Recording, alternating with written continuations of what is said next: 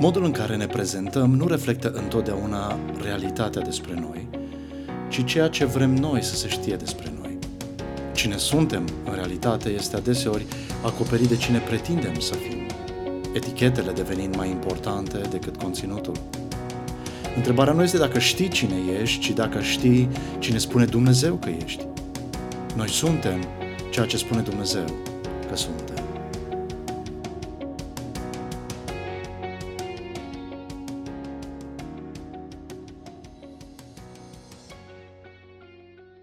Matei, capitolul 7, de la 1 la versetul 6. Nu judecați ca să nu fiți judecați, căci cu ce judecată judecați, veți fi judecați, și cu ce măsură măsurați, vi se va măsura. De ce vezi tu paiul în ochiul fratelui tău și nu observi bârna din ochiul tău? Sau cum poți să-i spui fratelui tău, lasă-mă să-ți scot paiul din ochi, când iată că tu ai o bârnă în ochiul tău? Ipocritule, scoate mai întâi bârna din ochiul tău și atunci vei vedea clar să scoți paiul din ochiul fratelui tău. Să nu dați câinilor lucrurile sfinte și să nu vă aruncați mărgăritale înaintea porcilor, ca nu cumva porcii să le calce în picioare și apoi câinii să se întoarcă să vă sfârșie. Doresc să încep cu o scurtă recapitulare a patologiei ucenicului lui Hristos – o serie a bolilor de care poate suferi oricare dintre noi, așa cum ne prezintă Domnul Isus în vestita predică de pe munte. Prima din această serie este schimbarea greșită de mentalitate sau IAD, I-A-D, partea adevărul lui Dumnezeu în bucăți mai mici, amestecă bucățile mai mici cu părerea ta sau trendul lumii, distilează-ți ce-ți convine. Isus ne-a dat șase exemple de comportamente determinate de o mentalitate de tip iad, și anume mânia față de frate, imoralitatea inimii, divorțul ca soluție, jurămintele ca justificare, răzbunarea în locul justiției și dreptul de a urâ pe cel ce ți-a greșit. Toate acestea le, uh, le găsim și le-am văzut, le-am studiat în Matei capitolul 5, de la versetul 21 la 47. O altă boală a creștinului despre care a vorbit Domnul Isus în predica de pe munte este ipocrizia. Din nou, Domnul Iisus ne-a dat trei exemple în Matei 6 de data aceasta, de la 1 la 18, și anume ipocrizia în milostenie, ipocrizia în rugăciune și ipocrizia în modul de a posti. Apoi, în Matei 6, de la 19 la 34, am văzut despre îngrijorare, o altă boală de care oricare dintre noi uh, putem să ajungem să suferim, iar astăzi, în textul din Matei 7, de la 1 la 6, vom privi la spiritul de judecată. Am putea sumariza în felul următor patologia ucenicului Hristos conform predicii de pe munte a Domnului Isus. Și anume, când creștinul alunecă spre iad, devine ipocrit, îngrijorările îl năpădesc, fără însă să piardă ocazia de a arăta cu degetul spre ceilalți. Dăm voie să repet. Când creștinul alunecă spre iad, iad, devine ipocrit, îngrijorările îl năpădesc precum buruienile, fără însă să piardă ocazia de a arăta cu degetul spre ceilalți. Este, cred, un mod simplu de a-ți aduce aminte despre patologia ucenicului sau despre ce este vorba la punctul 2 din predica de pe munte Domnului Isus. Lecția de astăzi poate fi rezumată astfel. Spiritul de judecată sau când bârna mea face mai multă pagubă decât paiul tău. Spiritul de judecată când bârna mea face mai multă pagubă decât paiul tău. Altfel spus, când condamn prin prisma mea în loc să discern prin prisma lui Hristos. Când condamn prin prisma mea în loc să discern prin prisma lui Hristos. Dacă ar fi să facem o listă cu versetele din Biblie care sunt cel mai des greșit înțelese, atunci cu siguranță că versetele cu care începe capitolul 7 din Matei ar trebui puse în capul listei. Vorba cuiva, cel mai des citat verset din Biblie nu este fiindcă atât de mult a iubit Dumnezeu lumea, din Ioan 3 cu 16, ci nu judecați ca să nu fiți judecați, din Matei 7 cu 1. De ce avem probleme atât de des cu astfel de versete? Personal, cred că se datorează înțelegerii greșite. Să nu judecăm, spun unii. Pe de altă parte, Biblia este plină de versete în care ni se cere să judecăm. Așa că se ridică întrebarea și vom răspunde mai târziu la ea, ce este judecata? Apoi, cu ce măsură măsori Dumnezeu îți va măsura, spun alții. Însă, de asemenea, pe de altă parte, textele din Biblie, precum Iacov 1 cu 13, ne avertizează că Dumnezeu nu poate fi spitit să ne măsoare folosind cântarul nostru defect. Și nu în ultimul rând, o a treia înțelegere greșită des întâlnită între creștini cu privire la acest pasaj este următoarea. Nu ai dreptul să vorbești de paiul altuia pentru că și tu ai bârna ta. Însă sfaturile de genul mustrați pe cei ce trăiesc în neorânduială, cum găsim de exemplu în 1 Tesaloniceni 5 cu 14, nu sunt sfaturi adresate unor creștini ajunși la perfecțiune și la incapacitatea de a se alege cu o bârnă în propriul ochi. De ce este atât de des înțeles greșit acest pasaj? Cred că datorită tendinței noastre de a ignora contextul în care se vorbește despre un anumit subiect. Ați auzit vorba textul scos din context devine pretext? Cei ce susțin sus și tare că Isus a poruncit să nu judecăm, au probleme serioase cu texte precum Luca 12 cu 57, unde tot Domnul Isus a spus și de ce nu judecați voi înși vă ce este drept? Aceste cuvinte sunt îndemnul Domnului Isus în contextul în care vorbește despre înțelegerea vremurilor pentru a ști cum să-ți alegi prioritățile, cum să-ți faci agenda zilnică, cum să-ți filtrezi relațiile în care să investești, ținând cont de vremurile pe care le trăiești. Sau Ioan 7 cu 24, unde Domnul Isus a spus, nu judecați după înfățișare, ci judecați cu judecată dreaptă. Aici avem porunca Domnului Isus în contextul în care era acuzat pe nedrept pentru călcarea sabatului atunci când a vindecat un olog. Un verset care aparent conține ambele situații este cel din Roman 14 cu 13. Citez, prin urmare să nu ne mai judecăm unii pe alții, ci mai degrabă judecați, ca nu cumva să puneți în calea fratelui vostru o piatră de potignire sau un obstacol. În contextul din Roman 14, Pavel învață pe creștinii din Roma cu privire la modul în care să trateze pe aceia dintre ei care erau mai slabi în credință decât ceilalți din biserică. De asemenea, ascultați cuvintele lui Pavel în 1 Corinteni 2 cu 15. Cel duhovnicesc însă judecă toate lucrurile. Aici Apostolul Pavel vorbește în context despre diferențele dintre cel mântuit și cel nemântuit. Capacitatea de a judeca duhovnicește toate lucrurile fiind atribuite de apostol celor care sunt născuți din nou.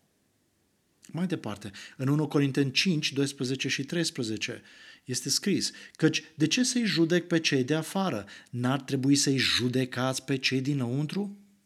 Pe cei de afară îi va judeca Dumnezeu, așa că dați afară din mijlocul vostru răul acela. În contextul acestui pasaj, Pavel îi mustră pe creștinii din Corint pentru lipsa de intervenție într-un caz de imoralitate în biserica lor.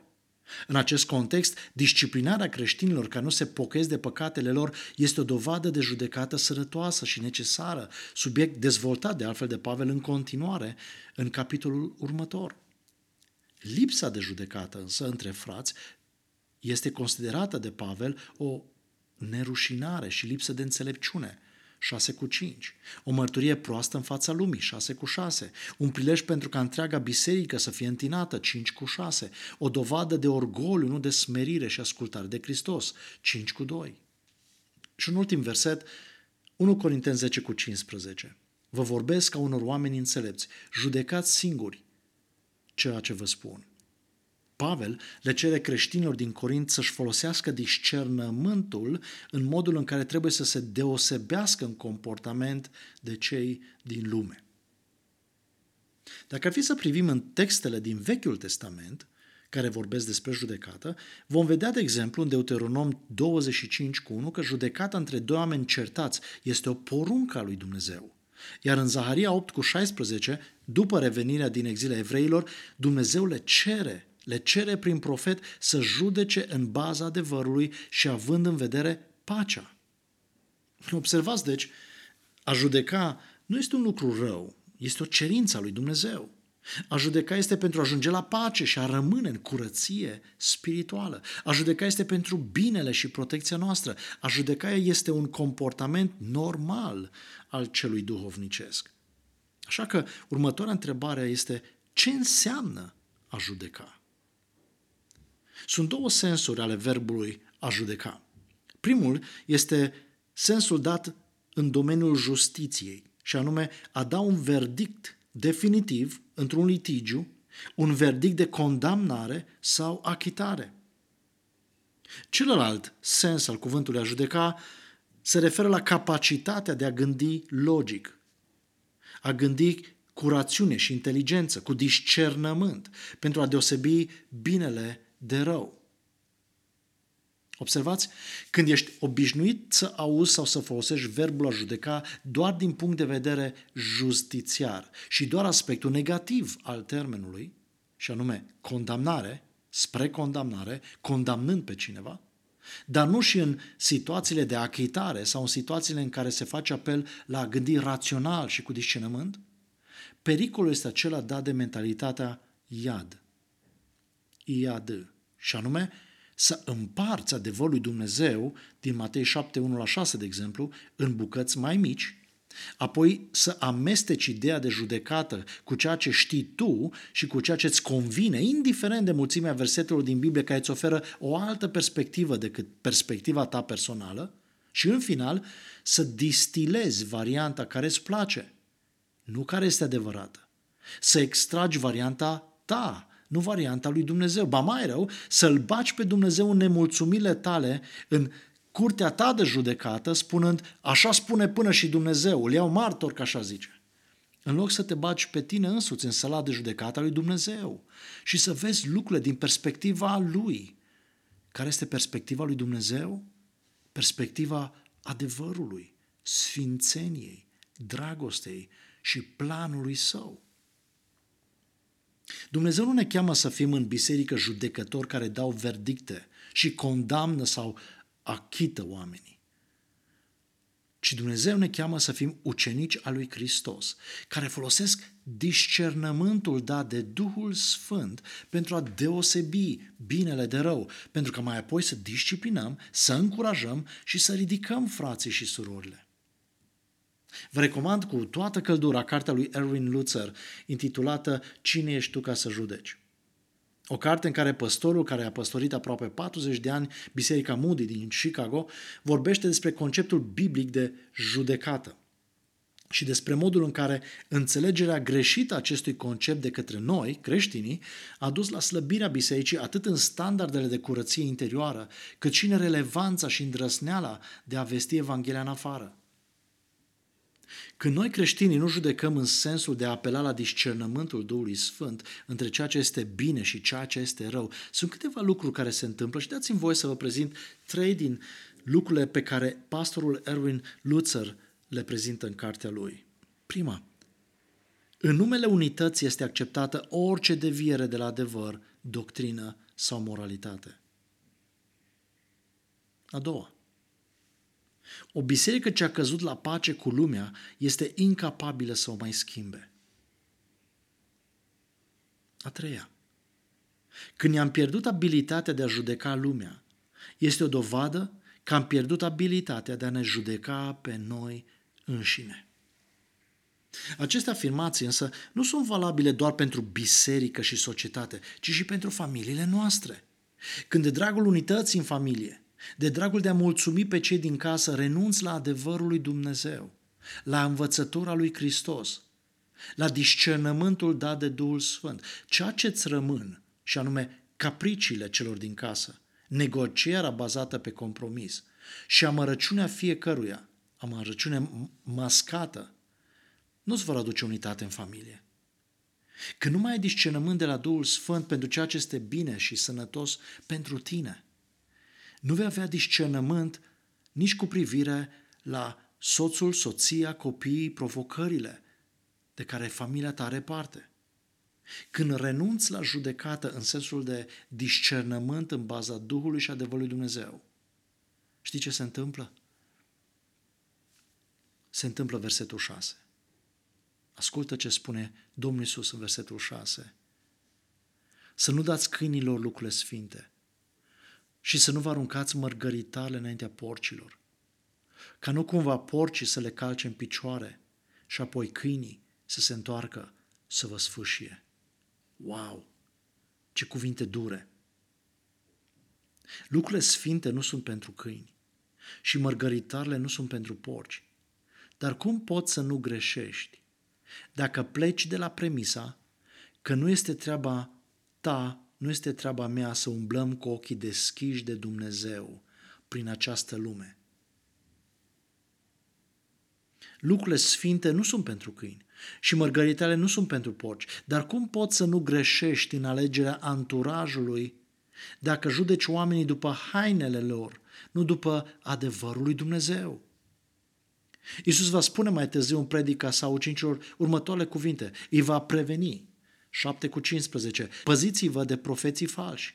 Ei vin la voi îmbrăcați în haine de oi, dar pe dinăuntru sunt niște lupi feroce. Lipsa de judecată duce oile în colții lupilor. Lipsa de judecată a păstorilor lasă oile vulnerabile în fața profeților falși. Nu profeților prost îmbrăcați, nu profeților prost educați, nu profeților fără mașină, fără condiție materială, fără educație. Nu, nu. Profeților fără adevărul lui Dumnezeu, profeților falși. Lipsa de judecată în perioada curtării duce pe unii creștini în pragul divorțului luni sau ani mai târziu. Lipsa de judecată în primirea membrilor în biserică duce unele biserici în pragul ruperii. Lipsa de judecată în parteneriate duce pe unii oameni de afaceri creștini la faliment sau chiar mai rău. Pentru că te-ai uitat la haina omului când Duhul Domnului spunea să te uiți la roada inimii lui. Te-ai uitat la competențele omului când Duhul Domnului îți vorbea de caracterul omului. Te-ai uitat la renumele omului când cuvântul Domnului spunea să ții cont mai mult de slava Domnului. A doua problemă cu acest text este cuprinsă în versetul 2. Că cu ce judecată judecați, veți fi judecați și cu ce măsură măsurați, vi se va măsura. Impresia unora dintre creștini este că Dumnezeu te va judeca la fel cum tu ai judecat pe alții și că Dumnezeu va folosi ca măsură judecății tale ceea ce tu ai folosit ca măsură a judecării altora. Însă sunt două probleme cu această abordare. Prima problemă, textul nu spune că Dumnezeu te va judeca așa cum judești tu pe alții și că Dumnezeu te va măsura așa cum măsori tu pe alții. Textul spune că vei fi judecat, vei fi măsurat. A doua problemă este că Biblia vorbește despre judecata și măsura lui Dumnezeu în alți termeni. Judecata și măsura lui Dumnezeu este dreaptă, perfectă, conform adevărului său, total dependentă de sfințenia, harul, dragostea, planul său cu viața noastră. Așa că dacă Dumnezeu te va judeca după măsura lui și tu ești copilul său, n-ai de ce să te temi chiar dacă el te va pedepsi uneori. Însă dacă Dumnezeu te va judeca așa cum judeci tu pe alții, și anume folosind iad, iad, nu-ți rămâne decât o perspectivă îngrozitoare. Dumnezeu te va judeca așa cum judești tu pe alții. Te va judeca părtinitor, la mânie, cu ură, fără să-ți ofere a doua șansă. Ascultă, în schimb, ce spune vestitul Psalm 119 despre judecățile lui Dumnezeu și spicuiesc doar câteva versete din multele versete care vorbesc despre judecata lui Dumnezeu. De exemplu, versetul 39. Depărtează de la mine disprețul care mă înspăimântă, căci judecățile tale sunt bune. Sau versetul 75. Doamne, știu că judecățile tale sunt drepte și că din credincioșie mai smerit. Versetul 156. Doamne, mare este mila ta, înviorează-mă potrivit cu judecățile tale. Versetul 175. să-mi trăiască sufletul și să te laude, iar judecățile tale să mă sprijine. Să mă sprijine. Observați? Nu să mă dărâme, să-mi facă rău, să mă amărască sufletul, să mă distrugă, să mă disprețuiască, să mă sprijine. Să mă învioreze prin ele. Problema cu judecățile noastre este că folosim standardele și măsurile firii, cum ar fi orgoliu, așteptările nesfinte, ipocrizia, îngrijorarea și așa mai departe. Și atunci când apelezi la aceste măsuri, de ele vei avea parte din partea celor din familie, din partea celor de la locul de muncă, din societate și uneori, din păcate, din păcate, din partea celor din biserică. Dar, în niciun caz, nu vei avea parte de ele din partea lui Dumnezeu. Ați auzit de proverbul biblic cum răspunde în apă fața la față, așa răspunde inima omului, inimii omului? Proverbe 27 cu 19? Înțelegeți? Cu ce judecată judecați veți fi judecați? Și cu ce măsură măsurați vi se va măsura? Înțelegeți la ce nivel se întâmplă lucrurile? Pentru că Dumnezeu nu este așa. Dacă răspunde cu mânie la mânie, cu așteptări nerealiste la așteptări nerealiste, cu informații trunchiate și limitate la informațiile noastre trunchiate și limitate, în baza cărora judecăm pe cei din jur, unde am ajunge? Unde am ajunge? Cine ar mai avea vreo șansă înaintea lui Dumnezeu? Cine ar mai avea curajul să pomenească de harul lui, de îndurarea lui, de dragostea lui, de planul lui pentru viața ta, familia ta, copiii tăi, viitorul tău? A treia problemă cu acest text este cuprinsă în versetele 3 și 4. Citez. De ce vezi paiul din ochiul fratelui tău și nu observi bârna din ochiul tău? Sau cum poți să-i spui fratelui tău, lasă-mă să scot paiul din ochi când iată că tu ai o bârnă în ochiul tău? Oare vorbește acest text despre faptul că dacă nu suntem perfecți, nu avem voie să abordăm pe fratele nostru atunci când are probleme sau când a păcătuit? Cine ești tu ca să judeci? Cine ești tu ca să judeci? Este o întrebare aruncată de lume, dar de multe ori o auzim aruncată ca o săgeată aprinsă între cei din biserică, care bineînțeles că nu înțeleg acest pasaj. Câteva observații cu privire la condiția ochiului în care este o bârnă. Prima observație. Ochiul cu bârnă este o condiție general valabilă. Ochiul cu bârnă este o condiție general valabilă. Toți ne naștem cu o bârnă în ochi. Toți. Fără excepții. Pentru că toți ne-am născut păcătoși. Toți ne naștem cu deficiențe de percepție spirituală asupra noastră înșine și asupra altora. Ascultă ce spune Proverbe 16 cu 2.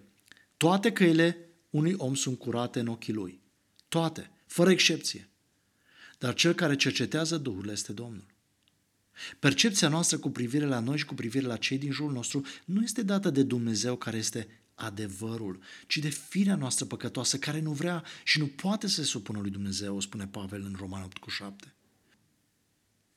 Chiar și atunci când citim Biblia, o facem cu ochii noștri, nu cu ochii lui Dumnezeu. De aceea Apostolul Pavel ne spune astfel în 1 Corinteni 2, 12 la 15. Citez. Însă noi n-am primit Duhul lumii, ci Duhul de la Dumnezeu, ca să cunoaștem lucrurile ce ne-au fost dăruite de Dumnezeu. Și vorbim despre ele nu prin cuvinte învățate cu ajutorul înțelepciunii omenești, ci prin cuvinte învățate cu ajutorul Duhului, explicând lucrurile duhovnicești pentru cei duhovnicești. Dar omul firesc nu primește lucrurile Duhului lui Dumnezeu, căci pentru el sunt o nebunie și nu le poate înțelege, pentru că ele sunt judecate duhovnicește. Cel duhovnicesc însă judecă toate lucrurile, iar el nu este judecat de nimeni. Am încheiat citatul. De aceea se ruga și psalmistul în psalmul 119 cu 18, Deschide-mi ochii ca să văd minunile din legea ta. Observați, bâna pe care o avem din naștere este egoismul nostru, este prejudecata noastră, este capacitatea noastră limitată și defectă de a ne face o părere corectă, bună, adevărată despre lume și viață, înainte de a o cunoaște și de a ne cunoaște așa cum ne cunoaște Dumnezeu. Bâna din ochiul nostru este minciuna diavolului pe care o credem a fi adevărată cu privire la noi și la semenul nostru, cu privire la starea și motivațiile inimii lui. Ascultați cum descrie Pavel biserica în care nu sunt bârne. Colosen 3 cu 11. Citez. Aici nu mai este nici grec, nici iudeu, nici circumcizie, nici necircumcizie, nici barbar, nici scit, nici sclav, nici liber, ci Hristos este totul în toți. Cu alte cuvinte, într-o biserică în care au fost scoase bârnele, nu există atitudine rasistă, chiar dacă sunt diferențe de rasă. Într-o biserică în care au fost scoase bârnele, nu există părtinire după statutul social sau financiar, chiar dacă sunt diferențe între statutul social și bunăstarea financiară a membrilor bisericii. Într-o biserică în care au fost scoase bârnele, nu mai există delimitări date de prejudecăți, date de minciuna diavolului, chiar dacă încă oamenii au slăbiciuni și se luptă cu prejudecățile și cu minciunile diavolului. Într-o astfel de biserică nu lipsește judecata, ci bârnele. Repet, într-o astfel de biserică nu lipsește judecata, ci bârnele. O altă observație cu privire la condiția ochiului în care este o bârnă. Bârna ta nu te împiedică să vezi problema fratelui, adică paiul, ci adevărul lui Dumnezeu cu privire la soluția pentru paiul lui. Bârna ta nu te împiedică să vezi problema fratelui, paiul, ci adevărul lui Dumnezeu cu privire la soluția pentru paiul lui. De aceea trebuie să apelăm la cuvânt și rugăciune, la părtășia cu frații maturi prin darea de socoteală înainte de a acționa, înainte de a decide cum trebuie procedat cu un frate sau cu un altul. Când Iisus spune în Matei 18 cu 16 că atunci când mustri pe cineva încăpățânat, trebuie să mai ai doi frați cu tine. Asta nu este pentru ca să-l poți acuza mai bine, să-l înfunzi mai bine pe cel încăpățânat ci și pentru ca cei doi frați să te ajute pe tine în ceea ce se acumulează în firea ta atunci când ai de-a face cu cineva încăpățânat și îndărădnic. Pentru că nu uita, inima ta răspunde, reacționează inimii lui. În Galaten 6 cu 1, Pavel cere celor care au de-a face cu frați care au păcătuit nu să fie perfecți, ci duhovnicești. Adică să abordeze problema din perspectiva Duhului lui Dumnezeu, în timp ce au grijă să nu se infecteze și ei încercând să ajute pe cel bolnav spiritual. Așa că bârna ta nu te împiedică să vezi problema fratelui, paiul, ci adevărul cu privire la soluția lui Dumnezeu pentru paiul lui. O altă observație cu privire la condiția ochiului în care este o bârnă bârna ta poate duce la căderea aproapelui tău. Bârna ta poate duce la căderea fratelui tău. Ascultați ce spune Domnul Isus în Luca, capitolul 6, versetele 39 la 42. Citez. Le-a spus apoi și o pildă. Poate oare un orb să călăuzească un alt orb? Nu vor cădea ei amândoi în groapă? De ce vezi tu așchea din ochiul fratelui tău, dar nu observi bârna din propriul tău ochi? Cum îi poți spune fratelui tău, frate, lasă-mă să scot așchea din ochi, când tu însuți nu vezi bârna din ochiul tău? Ipocritule, scoate mai întâi bârna din ochiul tău și atunci vei vedea clar să scoți așchea din ochiul fratelui tău. Când nu practici judecata în dreptul inimii tale, când nu ai obiceiul de a da socoteală fraților de propria ta viață, nu doar că vei deveni incapabil să ajuți pe alții, dar vei provoca căderea lor. Că nu mai ești sare și lumină, nu doar că tu ai probleme, dar creezi probleme celor din jurul tău, celor cu care ești în relație, pentru că le transmiți mentalitatea ta de iad, iad, le servești un stil de viață ipocrit, îi împovărezi gratuit cu îngrijorările tale de parcă ei nu au destul cu îngrijorările lor.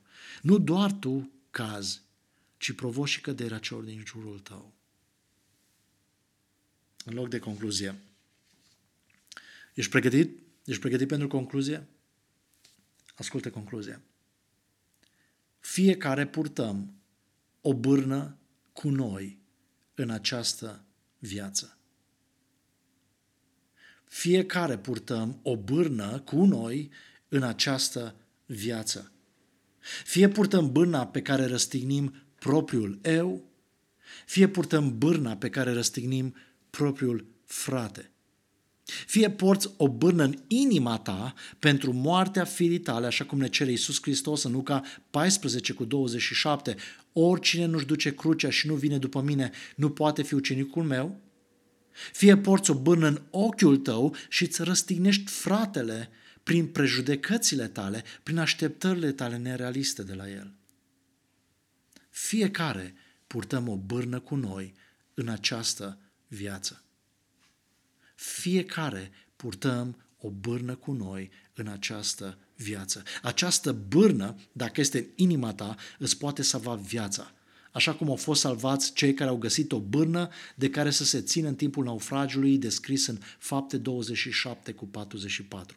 Sau această bârnă, dacă o ai în ochi, îți va distruge relațiile, căsnicia, cariera, viitorul tău și al celor care depind de tine. Ce fel de bârnă ai în viața ta? Ce faci cu ea? Erwin Lutzer spunea, sarcina noastră este aceea de a emite judecăți înțelepte într-o lume fără judecată. Înțelegi cât de important este să știi unde ți este bârna